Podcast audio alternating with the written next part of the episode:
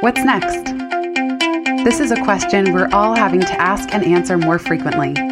I'm Jenny Blake, your host of the Pivot Podcast and author of Pivot The Only Move That Matters Is Your Next One. For show notes from this episode, visit pivotmethod.com slash podcast. If change is the only constant, then let's get better at it. Here we go.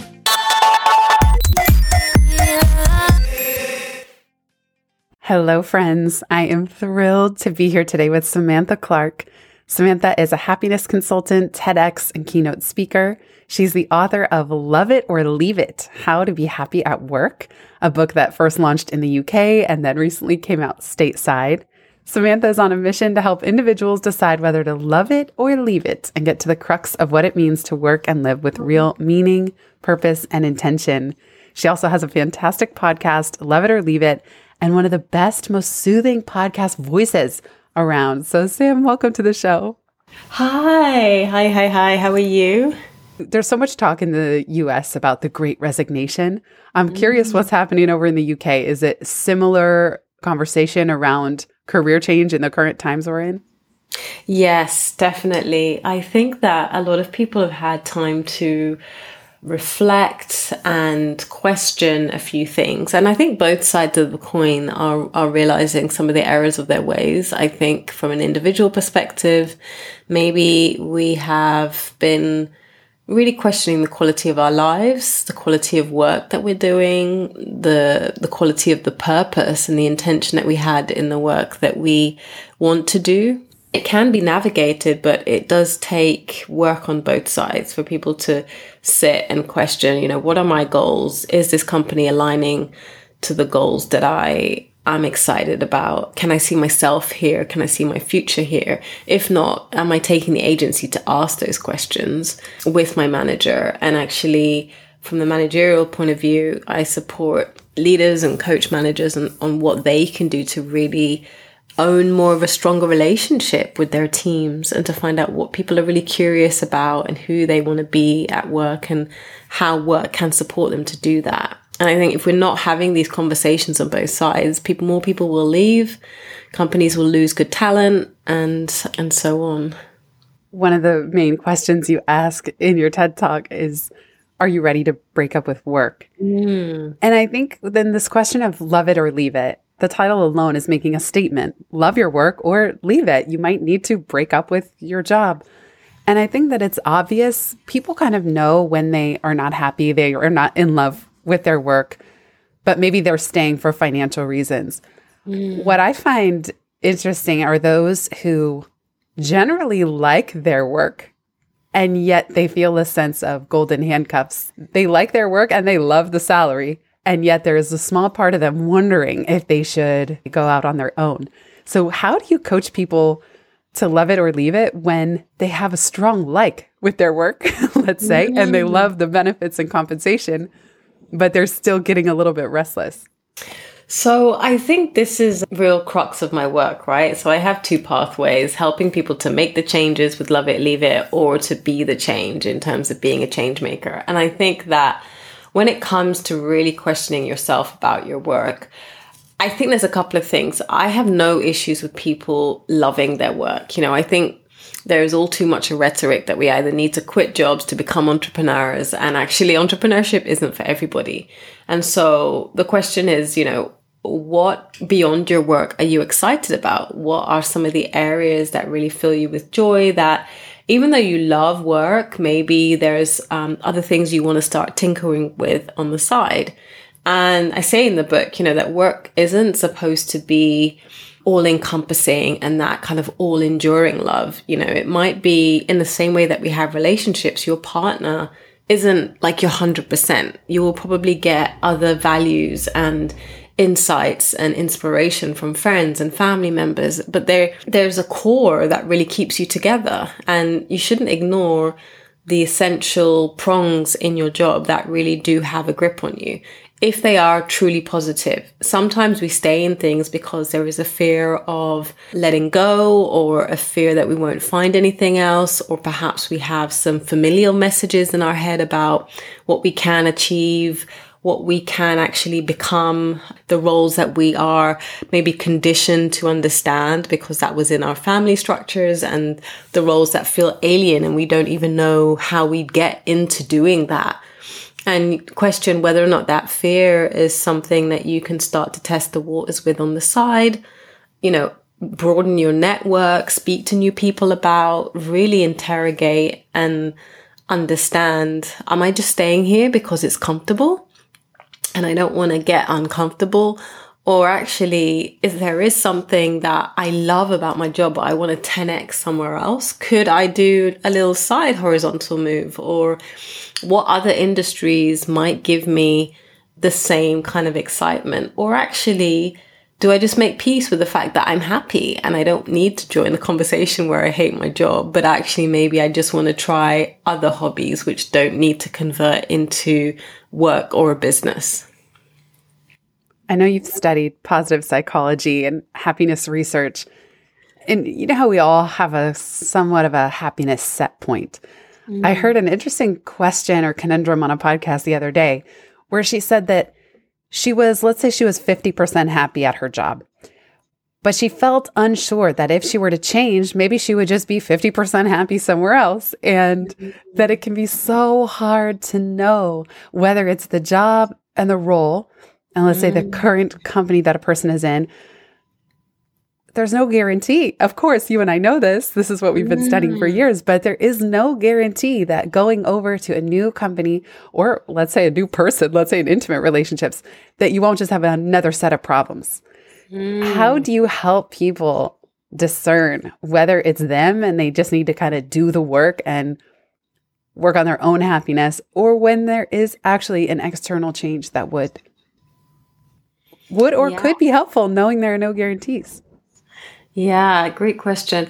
I remember reading a statement from is it Neil Gaiman, and he talks about, you know, we need to be realistic or honest with ourselves that wherever we go, we take ourselves with us and we take our own thoughts and insecurities and pain points into any new situation. And so we can't always help to have this we have we hope to have this really optimistic vision that everything's going to be brand new when we make a leap.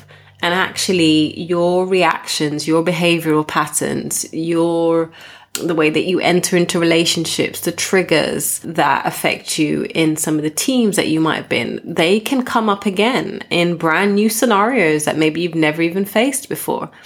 And so in my book in the love it side there is a process where I, I ask people to really think about is it the the people, the role, the sector that is really kind of irking you. And this started from I used to teach career potential at the School of Life. And, you know, oftentimes people would just have a very vague idea about just work is really stressing me out or I I don't think that this particular role is taking me further. And I said, you know, now's the time to get really granular. What is it about the people that you're working with? Have you really navigated or understood the relationship styles or the communication styles of the people that you work with? And what work could you do to to think about how you might show up differently? Because when we make a change, you know, it has a ripple effect on those around us okay, so if it's not the people, what about the role, the tasks and responsibilities? And how can you dig a little deeper and think, do you know what? Is it because maybe this is a strength and skill misalignment? Am I overworking certain strengths and actually this is making me feel exhausted or I don't feel like I'm growing? And then is it maybe the sector? You know, this has been a really interesting time for people in jobs where businesses have suddenly gone out of action and other businesses are thriving.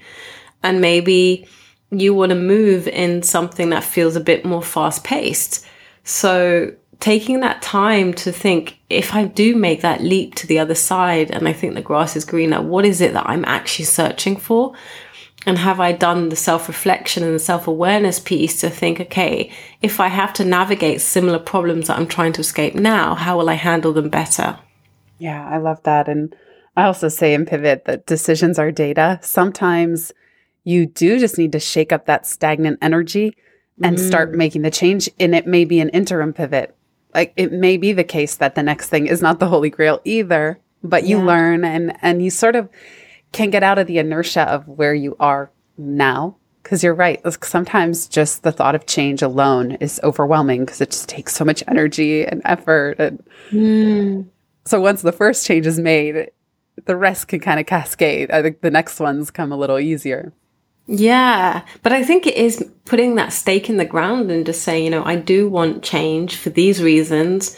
And I feel solid about it because, like you said, I've collected the data and I'm a bit more aware. They're either on one end of the scale, too scared to even start looking because it all feels too much, or they're applying for things in such a, a scattergun approach just to escape without really thinking, okay, why, what am I running into? What fire am I running into? How long have you been self employed now? I have been working for myself since 2011. Okay, so similar, same as me, 2011. I thought it was so interesting. Before we hit record, you were saying you also apply love it or leave it to your own business. That mm. just because you're self employed, which a lot of people look to as sort of the ultimate freedom and optionality of what you can work on with whom, when, how much you're earning at a certain point. But your own business is not exempt from the love it or leave it process. So I'd love for you to take us to kind of even where you are now. How do you do an inventory, even within the container of your own business, of saying, mm. do I need to break up with my work or mm. some of my mm. work?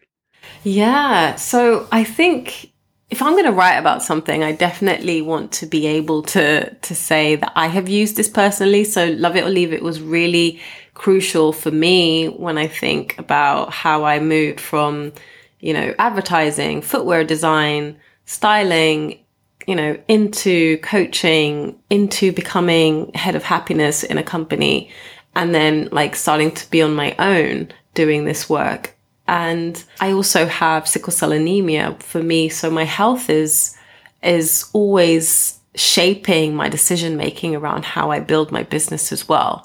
And I think that it's a powerful reflection piece for me to think and look back at the end of the year. What did I love doing? Where do I have the most energy? And where do I feel really um, invigorated? What type of clients like surprise and delight me each time? where has the work become monotonous? Where do I feel actually I'm ready to leave that? What is taxing on my health? As I get older, I turned 40 last year as well. So for me, there is that piece of, okay, for the next, if, if this is like a good decade now where I'm stepping in and I'm owning other areas of my life and I'm owning other passions or I'm finding passions I want to resurrect, is this business taking me towards that? So last year I definitely had a bit of a reckoning when it came to parts of my business. I think also, you know, some significant death of friends made me question, am I really happy doing certain quality areas of my work? I love giving talks. I I like the dynamic of serving a group and I am also really passionate about learning. And I think I wasn't I was acutely aware that I hadn't been learning anything beyond the business of coaching or the business of business building, which never goes away because, you know, any entrepreneur will tell you there's always new things to learn about selling and marketing and curating packages. But I was like, what about me? I felt a little bit starved. And so that has been my quest to kind of leave behind what doesn't serve me to move towards creating the space so that I can study more. So I have started training towards psychotherapy.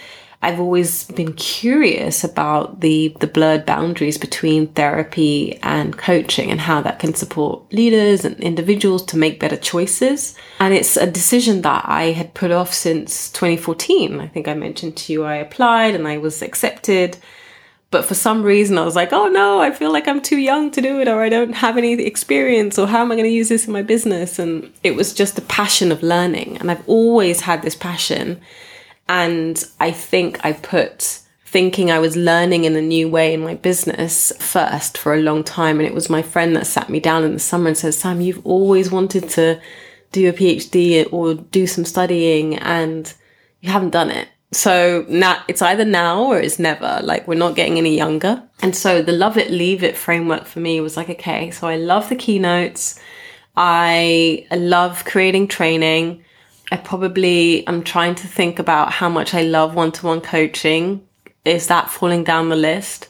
And thinking about workshops and other things like that. And it was just looking at where the revenue came from. So again, collecting my data. Where's the revenue coming from? What, what's the, the happy happiness factor for each thing? What did I learn new things about myself or did I learn new things? And for me, that knowledge and wanting to start training again was like, okay, that will help me fuel and create better keynotes. It also helps me create better trainings. And those are the things that I love the most. So, and I feel like I'm just devouring lots of new books and learning new things in new ways. And I feel like happy Sammy again. Happy Sammy. I love that. I know going back to school is so satisfying because they assign all these niche books yeah. like oh the reading list just makes me drool. I want to come back to the art psychotherapy which is just amazing. When you were saying the things that you decided to leave in your business can you give us a few examples? What did you what came up in the leave it column that you were able to stop doing? So I have had a, a, really interesting relationship with social media, and I know that you also have steered clear of you know, yes, I'm the grumpiest grump about it. oh my god! And I just, I, I think I stopped fighting with myself that I'm just not good on that. So it's like, how can I outsource this to get somebody else to do it in a way that feels aligned? But I just, I'm just not. So I think that's something that I'm still making peace with. But I, I let go of the guilt and I let go about how much I was trying to do. So I let go of some channels. I, when I think about the work as well. It's really streamlining how we were doing like business development and the kinds of things that I actually wanted to sell first. I think I was trying to sell everything like uh, because, you know, for me, being in front of different people means I'm learning, right? So I was like, I wanted to do the one to one because you get that real intimate. But I, I realized that the joy came so much from group environments. So there was less promotion of that work and more promotion of keynotes and group training or group workshops, predominantly so this year. That's like the focus. When you think about going back to school, which you're currently doing, and Happy Sammy has returned, even looking ahead to a PhD, I'm curious how you think about currently as a business owner, knowing that school itself requires investment, mm-hmm. and then mm-hmm. also, you know, I know we talked before we hit record of sort of can the business support you through school? What would you do afterward? I think a lot of people, when they're in transition, have very real concerns about how to support themselves. And I know you recently did a podcast on investing in yourself, which you are mm, doing. Yeah. But for some, it feels very tricky or precarious. Uh, if I invest my time and money and energy in a PhD, will it support me on the other side? Or I'm curious mm. how you wrap the business around that. How do you think, as a business owner, how do you build the bridge to support yourself in that process? So I totally think that it is the latter. Like right now, I am really focused this year on thinking, this is the kind of revenue I want to make. This is where I want to keep the expenses low. And this is what I hope to kind of have in the business to take me through. And then also to set up a, a funnel almost where I can do maybe a couple of signature talks a month. And then that gives me the baseline income. I have looked at my theme as well and, and really started to question how things are evolving in the space and in the future of where we're going as well. And there's a lot of things that I'm excited about. I'm excited about, you know, psychotherapy and, you know, assisted psychotherapy with psychedelics. I'm excited about how we are using VR in mental health and well-being and coaching and development programs. So nothing in my business is going to go to waste. It's all kind of being woven into the fabric of what I'm choosing to study, which, you know, some of your listeners might say, well, obviously that sounds like a really intelligent thing to do, but I'm thinking about doing food with da da da da, and I'm an accountant right now. I think you've got to weigh up, like, at the end of this, what do I truly want to do? If it is a complete career pivot and a complete change, then it's, it's creating, you know, I know you use this as well, really thinking about what is your financial runway in all of this. And I know that I want to be able to to support myself and to live and I'm not getting any younger and if it means the next 3 years there might be a dip for me to then springboard forwards, I'm up for that. And I'm laying the foundations and talking about this a bit more in my work now so people get comfortable with it and I'm road testing some of the things that I am learning throughout my foundational year with clients that I'm working with now as well. So they're starting to warm up to it. So I'm seeding before I'm fully qualified so that at the end of it, they'll be like, oh, okay, we want more of that versus it just being a really like, you're a what now? and I'm like, well, so I'm kind of working it in both ways. I am really trying to to roadmap a way that is sustainable and scalable for me this year, and thinking about courses that I might sell. And then as I te- as I go through to study, it's like what are the cherry pick activities that I can do that could give me the highest return uh, for the least amount of time. Yeah. And I, I love how you're describing this tapestry you're weaving as well. And whether it's a tapestry or a beautiful quilt, or if we think about cooking a dish, a stew, it's like all these flavors are mixing together. Mm. And it's also mm. what makes you so interesting and unique. I mean, even yes. hearing your experience with sickle cell anemia and the perspective that navigating that throughout your life brings mm. with your interest in psychotherapy, with your interest in arts and fashion and doing things with your hands. So what I what I have found along the way is every time I am transparent with my community about what new random thing I'm interested in, it just is more interesting for them. Like when I went to mm. seminary school, people are like, "What on earth? What? Where did this come from?"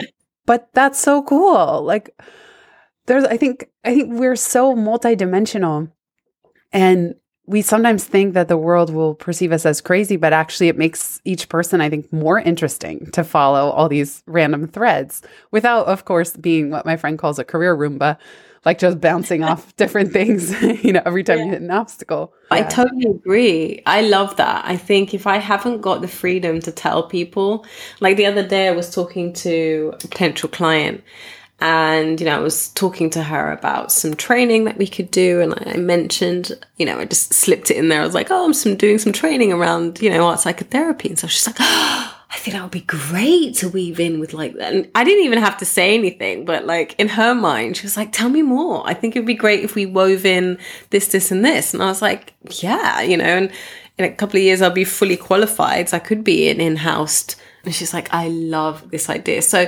sometimes people might catch you off guard and you think they're going to be like, this doesn't work, or why are you telling me this? Or they connect the dots for you. And I think, you know, one thing that's also come up for me as well is, yes, you mentioned, you know, with my sickle cell, for me, managing chronic pain throughout my life, I didn't realize I was actually doing my own form of therapeutic work through arts and through being creative. And, you know, now I'm seeing it all laid out for me how medicinal art is and how we can't go too far into just the tech world and forget the natural creativity around us or our unique creative skills and kind of see how we merge the two, but not getting submerged or lost in that. So I think for me, there's definitely looking at how how I might support people with chronic pain. That's something that's definitely not to do with corporate world or career change, but that's a passion for me because I know that a lot of people struggle with different types of pain and how that can help to support them to grow and to work through it. So there's other things that have surfaced for me that feel passionate I haven't figured out how to monetize that or if it is something that I monetize, but I, I don't know. Yeah. Well, the, those are the clues, right? And I think mm. it's so interesting too to realize sometimes the things that we're so close to in our own lives, like you having to navigate chronic pain, that was the facts of your reality. Mm. You might not have perceived it as you were getting a front row seat or a PhD in pain management or self care, wellness, things that because of being more sensitive to the world around you, you had to mm. make some tough choices or, or put these practices in place. And I also think this thing of love it or leave it, I always say the universe ha- has me on a short leash. like if I get too off track, my body like slams the brakes. Yeah. I just can't anymore. I can't do things that aren't aligned. I get I- instant feedback mm. in a in very dramatic ways mm. that just prevent me. So I think if you're if you have also dealt with health things, you know it's just that you you just can't necessarily power through it no. unconsciously. One thing that you just mentioned there is really powerful as well. I had time over the summer, maybe through the stillness of thinking about passings and, and people that I love no longer being here, but really listening to my intuition again. And I got into human design through a friend, and it turns out that I'm a, a manifesting generator. And I'm not sure what you might be, but the powerful generator. I don't know uh, too much about this world, but generator. Yeah, you could tell people yes. what what you what you know about it. It'd be interesting. Well, I think for me, it really opened the floodgates to understand why I'm the way that I am, in that a manifesting generator is somebody who, you know, can manifest and vocalize lots of different things that feel out of this world or whatever. But they have to really check in with their gut before they go full in because the generator part of them can get up and running and create something out of nothing, like in a heartbeat, and can really be productive, deliver, get things done.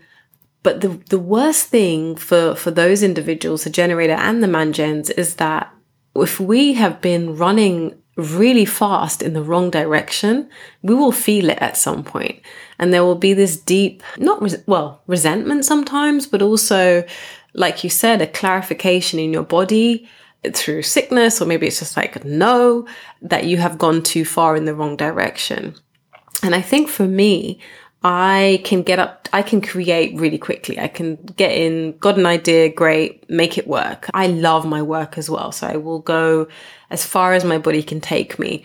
And I think over the summer, when I sat down and really listened to what my gut was saying, I think for a long time I had been running really fast on things that, you know, just keep going in the same direction. You keep going, doing the things because it's working and the wheels are turning. But fundamentally, my gut was like, mm, this isn't really, really the way that we want to go, or we want more creativity. We want you to do something else right now. Are you ready to turn this wheel or not? And I think I've been really trying to listen a little bit more to my gut and we gens and man gens have to get a, a distinct hell yes on the things that we're doing. Because if it's a hell no or a mediocre and we push forwards with it, it's never as successful. So I think that's a, another steering rod for me over this year as well is to really listen to where it's a hell yes and where perhaps I'm forcing the yes. Absolutely. I had this funny experience yesterday. I don't know why anyway, I, I finished a podcast interview, and at the end, she said, What's your one piece of advice? And I said, Go with your gut. And then later that night, Michael and I were watching a video interview I did with a friend because I want the same friend is going to interview me when free time comes out. Mm. And it was from 10 or 11 years ago. And he said, What's your one piece of advice? And I said, Go with your gut. And I'm like, Oh my God, nothing has changed. like, it's the same advice for 10 years. Go with your gut. And what you're describing is so important of you can things can be working but not resonating at a soul level. So it's really hard to get off that train, especially when it's a train you built or the tracks you built like let's say for you in your own business. And yet, this thing of go with your gut, listening and following it takes so much courage. Definitely, especially when like you said, everything's the engine's moving really fast, and also everyone else's expectations that you should want to stay on the train. Why are you why are you pivoting that way? It's the same with leaving a job, you know. Sometimes we might know in our heart of hearts we should have left the job a while ago, but everyone's like, "Oh, you couldn't leave that really well-paying dentistry role. Why would you do that?" Um, you know, that's that's not quite right. Or you work so hard to get that promotion, you should stay. And the intuition and the gut is just so powerful. And I think for me, I'm really trying to pay attention to that and also to try and quiet the inner voice that is like, you've poured a lot of investment and time into this direction. Are you ready to let it go? Because there's that niggling voice as well. So I think it's always a balance, but I'm choosing to, to lean more into gut and heart this year than head. Mm. And I want us to say too, I'm sorry for the loss of your friends. It's just Thank you. So so much to process and amidst tremendous global upheaval at the same time. One of the changes you made was also moving out of London to the coast. Mm. Mm-hmm. And I was wondering when that sparked for you, how, when you knew even your physical location needed to change. I've known my physical location needed to be disrupted a while. And I was on the verge of doing a big disruption and change to my life in 2020, but the pandemic had other plans. So it felt delayed and I felt really stuck. I was in, I was in quite a nice flat, don't get me wrong, but I just didn't have any outdoor space and being in the kind of uh, immune compromised category, I was indoors for, it just, it was a long time on my own and I was just like, I can't do this anymore. Like, I just need, I need a bit more nature. And I don't know if city life is for me. The congestion was starting to affect my chest and, and a friend of mine, we had been to California that January and the plan was to move to LA by the end of the year. And then obviously, whatever, COVID. And she came back and she said, "Oh, do you know what? I'm gonna. I'm, I'm think I'm leaving London. I might look at some other places like Hove or whatever." And she discovered this place. She's like, "It's kind of like Santa Monica, but it's not." so she's like, "Maybe we could get our fix there." And then when it's time to kind of think about going abroad, and I went down to visit her a few times. I was like, "Okay, this space looks. it's kind of cool, and it's by the coast, and it's a bit more independent and different." And so I was like, okay, fine. So I was looking for property and it, it almost didn't pan out for me because the place that I wanted to get was just lots of issues with it. And I just thought, it's the universe telling me that this is not my move. But in the end, I managed to, to move in November and I've just been just so much calmer. I feel that the clarity and, and the cleanliness of the air, just being by the sea every day, and you know, making my making a habit to go and look at the sea and look at the water. It just calms everything down. All the things that you think really matter and that you worry about, you look at the sea and it's just vamoose gone. I've been going for lots more walks and I have a few other friends down here as well. So just spending time connecting with people. It's a bit hard in winter because everyone's kind of cold and indoors, but I'm sure I'll be making the most of it. But for me, there is definitely something about being away in the winters in the UK. So that's still the plan to kind of figure out where my winter spot is. But so far, I have uh, taken the leap to leave London but I do enjoy, like I said, my training is there one day a week. So now I feel like London is playtown. I can go see some galleries, catch up with friends, and then go back to serenity and calm. I love that. I have a friend who says there's nothing a big gulp of ocean air can't fix. Oh, yes. That just gives yes. her perspective every day, same as you. She goes every day, looks at the ocean, sees the sunrise, just just that fresh air. Yeah. Oh, I love how you're describing it. Serenity. What a nice balance you've struck. It does feel like a beautiful balance. And, you know, obviously moving has its own teething. You, you worry, you worry about loss of community or changing shape of your community. But I think it's all chances for growth and opportunities for me to to push myself out of my shell. You know, as a little bit of an introvert as well. That's it's been a journey, but I'm excited for what the next chapter holds. And do you have a next book bubbling yet, or is that still a ways off?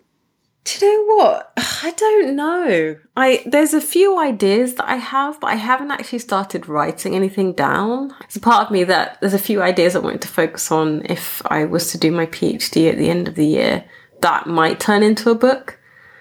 But I don't know. I kind of think that the book needs a bit more space to marinate, and I don't know if what I have to say I feel like I'm ready to put on paper yet. I can understand that. And also, your whole process is shifting, like just mm. with the mm. move. And oh, yeah. Well, it will, it always comes in right at the perfect time, right when it's meant yeah.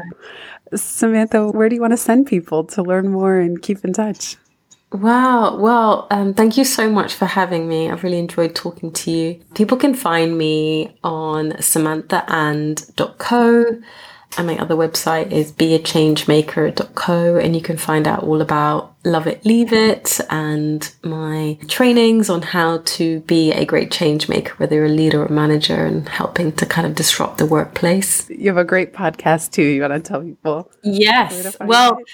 We've got two. So you can find the Love It Leave It podcast sits on actually loveitleaveit.co and you can find all the episodes. I think there's like over 100 on there of people who have made really uh, innovative and conscious career choices and decisions in their lives.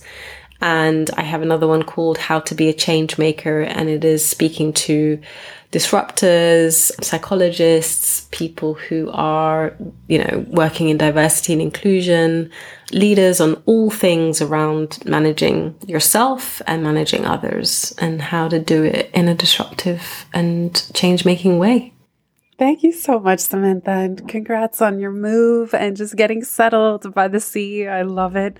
And just hearing the joy in your voice of going back to school is so inspiring. Yeah, do it, do it. I love it. It really does give everyone else permission. Hearing another person so lit up and and all the different possible applications. It's true that just it just takes you doing that and sharing your story and that little bit of courage might give me and anyone else listening the thought of, yeah, what am I wildly curious about and yeah. don't even know where it fits, but start weaving that tapestry. I mean, just think this is another year that we've been given in our lives, right? And I'm just conscious that I want to continue following my curiosity. I want to keep feeling excited every day. And I think there was a definite funk for me last year where I was just like, this doesn't feel exciting anymore. How do I change that? Yeah. Amazing. Well, thank you so, so much, Samantha. What a delight always to chat with you. And thank you so much, everybody, for listening. Thank you, everyone.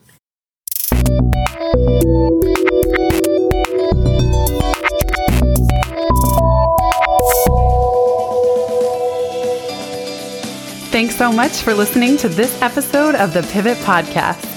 Make sure you don't miss an episode or my insider tips and templates by signing up for Pivot List, a curated twice monthly newsletter where I share the inside scoop on what I'm reading, watching, listening to, and the latest tools I'm geeking out on. Sign up at pivotmethod.com slash pivotlist. Get show notes from this episode at pivotmethod.com slash podcast and connect with me on Twitter at Jenny underscore Blake. Remember, build first, then your courage will follow. Hasn't it always?